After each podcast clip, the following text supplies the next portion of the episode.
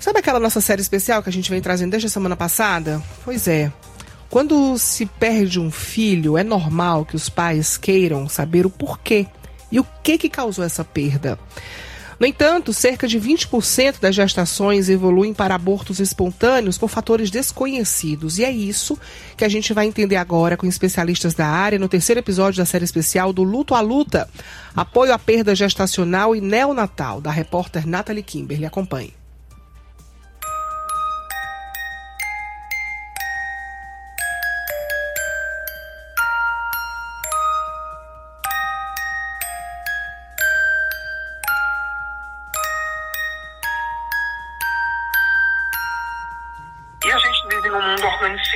Onde o biológico predomina muitas vezes e falta afeto. Às vezes você nem, talvez você profissional de saúde não pudesse nem é, evitar a perda ou usar um medicamento ou uma porção específica que pudesse evitar a perda, mas na verdade o que se quer mais é, é apoio, afeto, é, é que, que, você encontre rede de apoio não só no, nos familiares, mas também no profissional de saúde. E o que eu trago hoje, que eu também trago para os pacientes é que a gente aprende a lidar com o processo da saudade, das coisas que não foram vividas.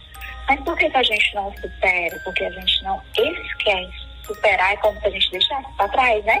Deixar para trás esse sofrimento e superar. Isso não existe no luto, principalmente no luto de um filho.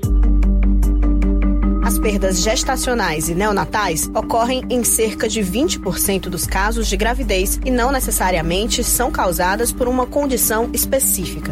Segundo o ginecologista Marcos Bessa, especialista em reprodução humana, do ponto de vista biológico, a perda se dá muito mais que o nascimento. E aí, do ponto de vista biológico, a gente está falando só do ponto de vista biológico, as perdas se constituem frequentes para você ter um acerto. Se você trouxer isso para uma idade de 40 anos, talvez você tenha sete, oito gestações para que uma gestação vá adiante. Acho que toda mulher, quando ela diz assim, vou engravidar, vou ser mãe, ela precisa de um pré-natal, que na verdade é um pré-concepcional, para entender quais são as dificuldades, quais são as, as coisas boas e as intempéries que podem vir. Então eu acho que as equipes de saúde falham nesse sentido, de trazer para as mães um pouco dessa verdade talvez assim é, você entende, você se prepara melhor para o sim e para o não. O ginecologista aponta ainda que a perda de um bebê pode ser definida por diversas causas, a depender de condições como o tempo de gestação e o peso do feto. Do ponto de vista da abordagem orgânica de causas de perda, então a gente vai ter aí que as perdas muito precoces, até 8, 12 semanas, geralmente têm origem ou genética ou hormonal ou ainda por trombofilias. São doenças que aumentam a coagulação do sangue, fazendo trombose. Quando você avança em relação à idade gestacional de 20 semanas, 4, 5 meses, você tem geralmente perdas anatômicas. Perdas por incompetência cervical, que é quando o colo do útero abre, o colo abre muito precocemente.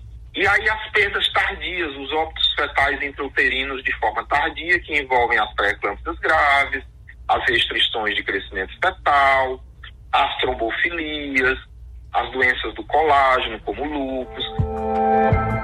Segundo o profissional, uma investigação com exames é demandada somente após uma terceira perda em sequência, quando a recorrência é definida. No entanto, ele acredita que é importante flexibilizar os protocolos de atendimento e, caso a família desejar, vai realizar os exames a partir da primeira perda. E a abordagem deveria ser por ocasião do primeiro momento, depois de que aconteceram as perdas, você investigar cada causa possível. É uma tentativa de dar um suporte à mãe, embora você não possa dar garantias de que a nova gestação vá adiante, você tenta pelo menos eliminar e minimizar causas de perda. Vamos pensar em exames possíveis. Você pode fazer um cariótipo, que é um exame de sangue do pai e da mãe, para tentar investigar alterações genéticas. Você pode fazer exames de sangue na mãe, de pesquisa de trombofilias. Pode fazer videoesteroscopia para avaliar o local de implantação uterina. Colher material para estudo endometrial e ver nível de dilatação do colo. Então você tem inúmeros exames que possivelmente podem ajudar.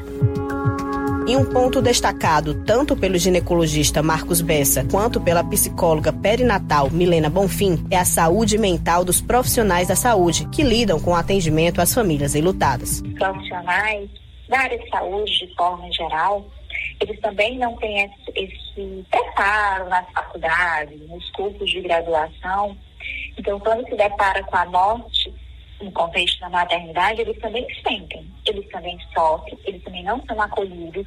Então, a psicologia, ela tem inclusive esse papel também de estar ali dando suporte à equipe, orientando. Nascer e morrer são os únicos fenômenos certos na existência da vida. Mas a sociedade tem dificuldade em trabalhar esses assuntos. Acontece que esse silêncio adoece ainda mais. Então, como é difícil lidar. E como a gente também entende que tem pouca preparação da sociedade, dos profissionais de saúde, né, e das próprias pessoas para lidar com o tema morte, quando ela atravessa a questão da maternidade, é muito mais difícil falar. Então a gente faz o que? Deixa de falar, evita falar. Em contrapartida, existem movimentos de organizações sociais e pessoas preocupadas a dar voz às famílias enlutadas, como o grupo Da Dor ao Amor, criado por Lucas Ramalho e Tatiana Viana, pais da Anjinha Beatriz e do caçula Rodrigo.